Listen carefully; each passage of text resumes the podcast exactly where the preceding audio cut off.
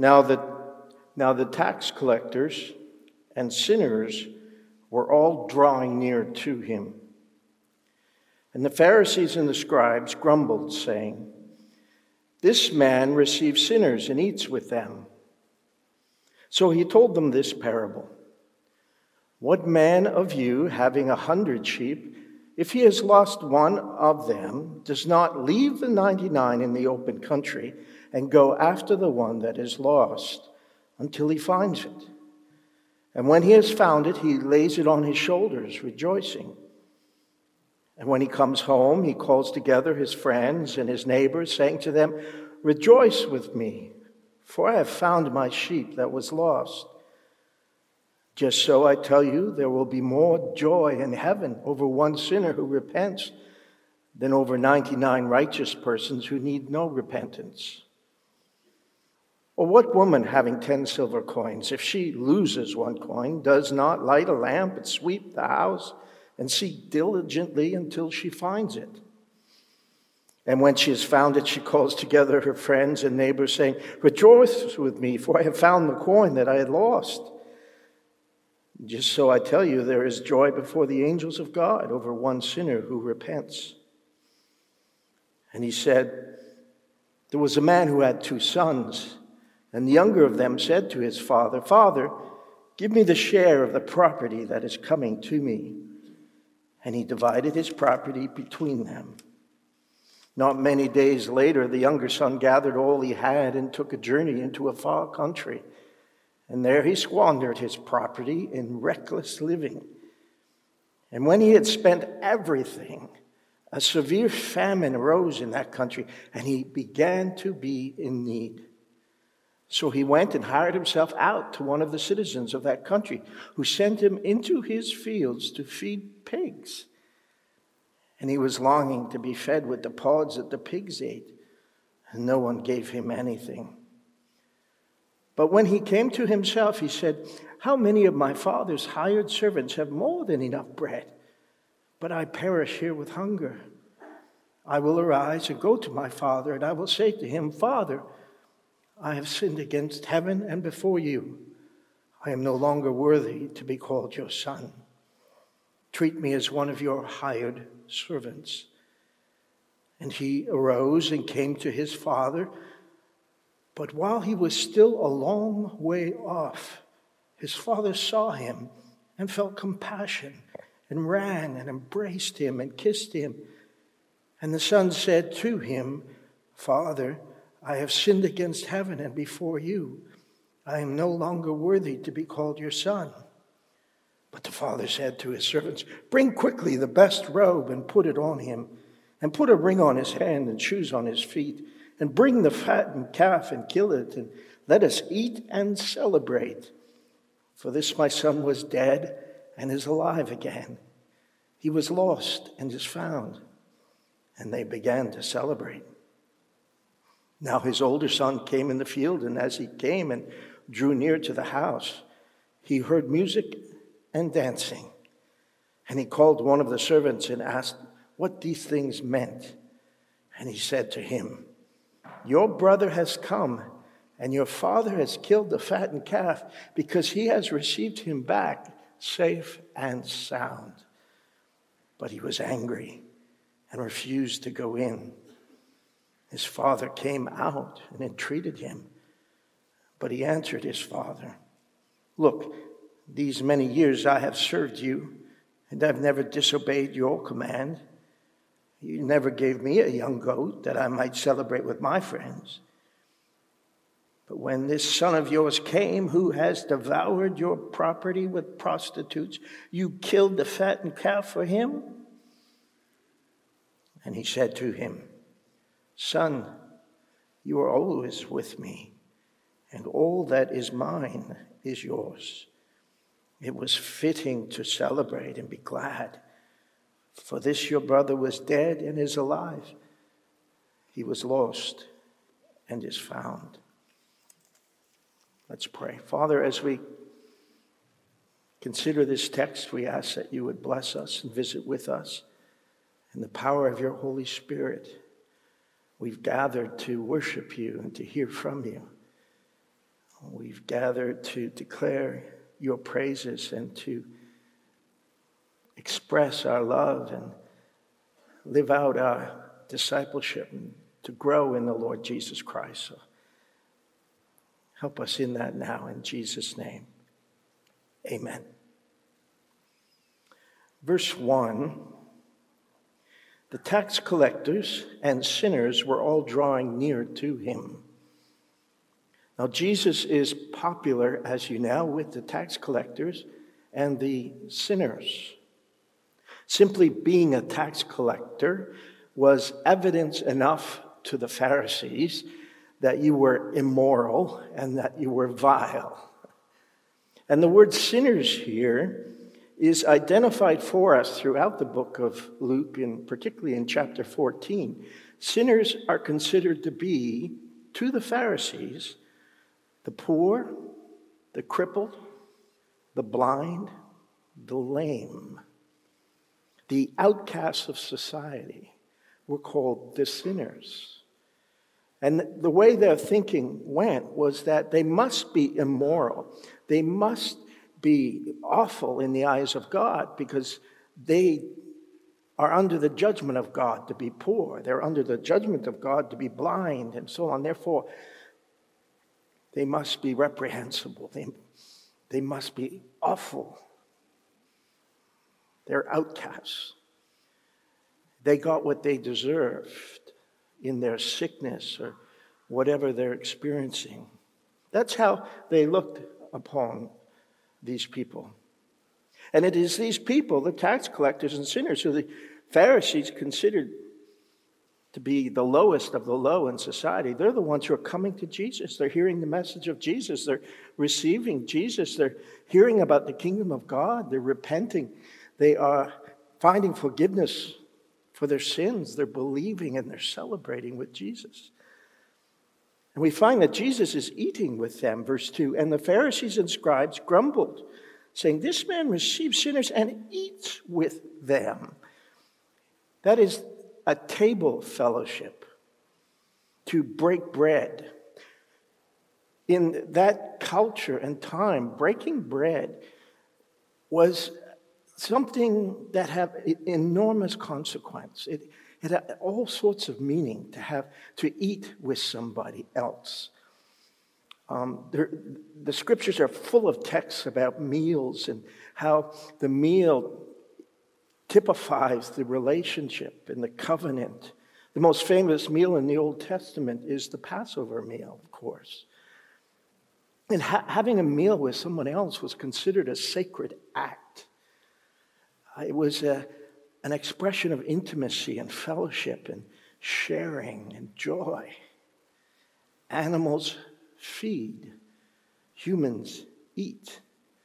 And Jesus is eating with the very people considered to be the lowest of the low in society, considered to be morally unclean. Now, through the Gospels, there are a vast number of examples of meals. In the book of Luke, Jesus is shown to, to eat and have a meal at least 10 times. Uh, and, and they are acts of celebration. Jesus himself provided for the 5,000, of course. And he invited, as we saw a couple of weeks ago, he invited himself over for a meal. Zacchaeus, I must stay at your house today. That was quite a celebration. So the kingdom of God um, is typified, and the relationship with Christ is typified in the sacredness of the meal and the sharing and the, the fellowship. It's depicted that way in the New Testament as a wedding feast. Remember this parable Jesus told? The kingdom of heaven may be compared to a king who gave a wedding feast for his son. He sent his servants to call those who were invited to the wedding feast, but they would not come. He invites them, he says, Come to the wedding feast, but they would not come. And even in the book of Revelation, Jesus is, is shown to, to stand at the door and knock, he says. And if anyone hears my voice and opens the door, I will come in and eat with him, and he with me. I'll go in and eat. So the invitation to a meal with Jesus is, is, is very much a, a picture of salvation. It's a picture of fellowship. It's a picture of reconciliation and, and family. And in all three parables that we've just read in Luke chapter 15, these familiar parables, we find um, well, Jesus is explaining why he eats with these outcasts, why he eats with these lowest of the low. And we find uh, the celebration and the concept of a meal around them. In all of these, there's rejoicing as he eats with them. Look at the first one, the lost sheep, in verse 3 and following. Well, pick up in verse 6. And he, he comes home, he calls his neighbor, the, the lost sheep, and, and, and his neighbor saying to them, Rejoice with me for I have found my sheep that was lost. Rejoice with me. Just so I tell you, there'll be more joy in heaven over one sinner who repents than over 99 righteous persons who need no repentance. Rejoice with me. There's an implicit meal here. Celebrate with me. There is joy in heaven, he says. This is a, a euphemism, the word joy in heaven. Jews were very uh, reluctant to say uh, Yahweh very often. And so they would use all sorts of circumlocutions, they're called, figures of speech to take the place of God. And this is a well known one. Joy in heaven means joy in God Himself. There's joy in His heart, celebration. And then there's the lost coin, verse 9, he says, and when she has found it, she calls together her friends and rejoice. The neighbors saying, Rejoice with me, for I have found the coin that I had lost. Just so I tell you, there is joy before the angels of God. Here's another figure of speech. Right? Before the angels of God, there's joy. That's to say, there's joy in the very heart of God. God is rejoicing, God is celebrating, God is profoundly eager to delight with his guests and to have his guests join in the, the festivities of salvation. I mean, we go on to the parable of the prodigal son and the lost sons. It's not just one son who's lost here. And verse 22 tells us there is a dancing and there is music going on. Verse 22. Uh, and he, as he, he calls them and kills the fatted calf, there's an explicit meal going on here uh, as they eat and celebrate. This, verse 40, 24, for this my son was dead and is alive again. He was lost and is found. And they began to celebrate. In verse 25, the other son comes, he draws near to the house, he heard music and dancing. We don't typically equate such things with God Himself, do we? This sort of celebration and music and dancing and joy. Uh, I don't suppose there's ever a celebration without some food. Many of you experienced that at Christmas time, didn't you? You killed the fatted calf, so to speak. And perhaps some of you were at parents or grandparents and they killed the fatted calf for you. That's even better, isn't it? And if you got a spouse and you got both meals, I mean, you can go the whole Christmas season not have to cook if you play it right. Right?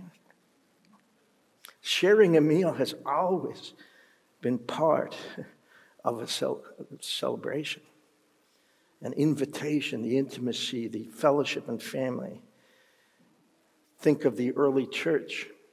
It says of this uh, in Acts chapter 2 day by day they attended the temple and breaking bread in their homes, they received their food with glad and generous hearts, praising God and having favor with all the people. In the very closing books of the Bible and book of Revelation, the angel said, Write this Blessed are those who are invited to the marriage supper of the Lamb. These are the true words of God. So when we read rejoice with me, this, we're supposed to understand that this is God Himself, that it's God who is filled with joy and who is celebrating. And we're reminded that God is not dour and gloomy. He's not cross. He's not moody. He's not scolding. He's not grumpy. I mean, He created appropriate humor, He created laughter. He created the joyful celebration and banquet. And there's something about our fallenness that inclines us more to what is sad than joyful. The network television newscasts, they understand this about us. That bad news is their bread and butter, isn't it? Uh, that's where they make their money. That's where they get their eyes on the screen. And I mean, even this, this big, big, big snowstorm that was supposed to happen all during the night and into this morning. I mean, we're all checking constantly, right? Wasn't too bad after all, was it? We are inclined to bad news, threats of war, violence and crime, political intrigue captures our attention easy more easily than it seems that which is joyful. And in our sinful state, we seem wired for sadness and for sensationalism and for headlines about conflict. Uh, we seem to almost welcome misery and expect pain and problems and and when we talk to people, we tend to compete in giving our organ recitals. What's wrong with this organ and this organ and this organ and and we share disappointments and depressions and setbacks and anxieties. And the scripture about rejoice with those who rejoice and weep with those who weep. We do a lot of weeping in a way, but we don't necessarily do a lot of rejoicing. For some time now, I have avoided um, TV shows that have conflict in them, or arguments, or yelling, or sadness. Because there's enough of that in the real world, isn't there? And why heap it on from the make believe world? And there's so much upheaval in our world and so much negativity. And then there's the current COVID news, of course, and with its frustrations and its impositions, it takes a toll and the conflict it can bring. And we can miss out on so much joy so much beauty and wonder in the very little things of life. The laugh of a grandchild, the beauty of snow falling, some little deed of kindness, the child's card that was drawn with a pencil,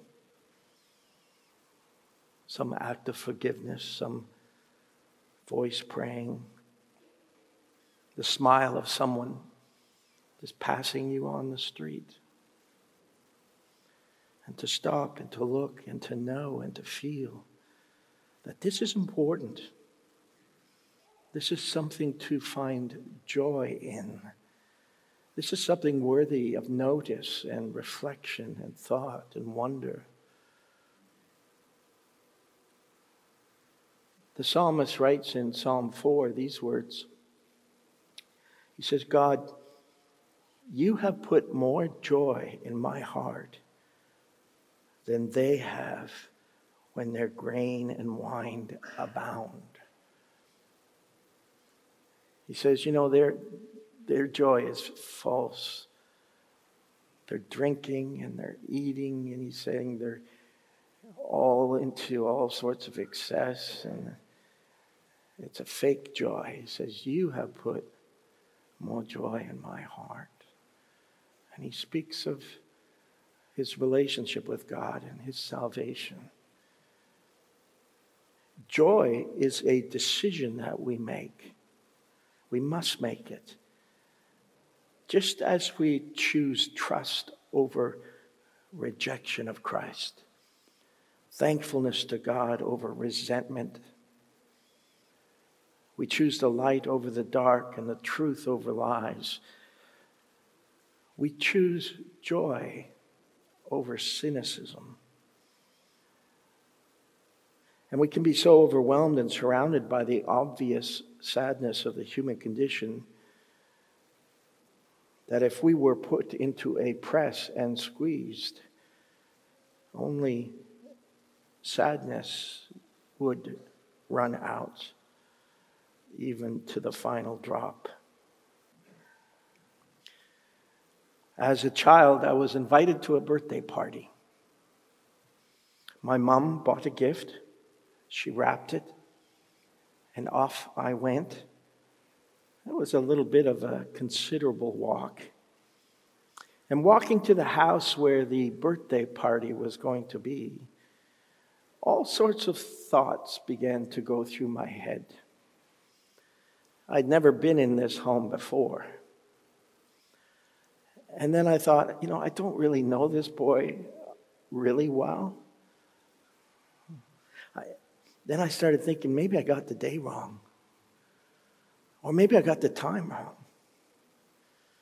And by the time I arrived at the home, I wasn't even sure if I'd been invited anymore. So I turned around and walked home. all of my fears and my insecurities and my own anxieties and my own woundedness sort of drove me away. And I made a choice that it was safer and easier to be sad and lonely than to go up to that door and join the celebration. And I missed out on the rejoicing. Joy is a decision we must make. And we have to be on the lookout because we live in hard days, troubled days. So much upheaval, so different even than just a few years ago, isn't it? We need to be on the lookout to celebrate every hint of the kingdom of God that we see in this life. To, to celebrate every ray of light coming from the kingdom of God that lights up the darkness around us. Every drop of water from the kingdom of God that falls on the desert of this world, every slight breeze in the still air that wafts and blows in from the kingdom of God. We need to note it and enjoy it, to be tuned in to every good thing and cherish it and take joy in it. As the Lord Himself feels such joy. And that we, He invites us, rejoice with me, He says. Because there's so much anxiety and rejection and regrets and woundedness. But to claim the joy that is ours in the midst of a suffering life or a suffering world. It's beautiful, it's wonderful, it's noble, it's, it's a marvelous thing to do. It is a good work for you to do. Over these last days, uh, I heard a three year old. We, we, had prayed for the meal in a different room, and we're, we were all around the table, and there was a three year old who, who didn't know we'd already prayed, and we're all talking, and I could just hear in the background this three year old praying, God is gracious, God is good. Let us thank Him for this food. Wow, hear with joy. I saw a line of people waiting to console a grieving husband see with joy. I felt a cold wind on my face as I looked at the moon and the stars one, one, one night. Feel with joy. I smelled a roast beast in the oven. Smell with joy. I touched the child's hand as she made me trace it on paper with a crayon. Touch with joy. All of them are small things, but they're worthy of notice and they're messengers of joy from the kingdom of God. And all it takes to have God rush from his throne and lay his hands on a returning child is just one person amongst the billions and billions and billions of people. Just one little person, one act of repentance, one expression of humility, one gesture of obedience, one word of contrition, one act of love, one step towards home where the Father waits with compassion. Just one person to fill the heavens with divine joy and fill the heart of God Himself with joy. And He invites us to enter into that joy, to rejoice with Him. Have you taken that step back home yourself to the Father God who's waiting for you? who's full of compassion for you, who's waiting for your repentance and waiting for your restoration, waiting with forgiveness for you. Enter into the joy of your Master. And brothers and sisters in the Lord, we must be marked with joy. Too often, in these days. We are marked by fear and sadness and burden and anxiety and worry. Think of Christ who suffered for us, and even in his suffering, he desired his joy to be in us. On the very night he was betrayed, he, he would pray that our hearts will rejoice and that no one would take our joy from us. Rejoice with me, says God. God doesn't want to keep the joy that he feels, the joy that just wells up in him. He doesn't want to keep it to himself. Wants to celebrate with you. What was lost is found. Salvation and glory, resurrection, joy, to enter his joy. And that's a place of feasting, a place of music, a place of dancing, the place we call home with God. Choose joy. The reward of choosing joy is joy. Would you bow with me in prayer? Our Heavenly Father, we praise you and thank you. Oh Lord, too often our hearts are down and our spirits are in turmoil. Too often we are troubled and tossing and turning, perhaps, worried about this or that, and, and we're missing all of those beautiful things that are all around us all the time. If we would slow down and and you invite us to do that and to rejoice with you. Help us even this week, even this day, to pause and look around us for something that is coming to us from your kingdom. Something amazing, something beautiful, something noble, something little, and small.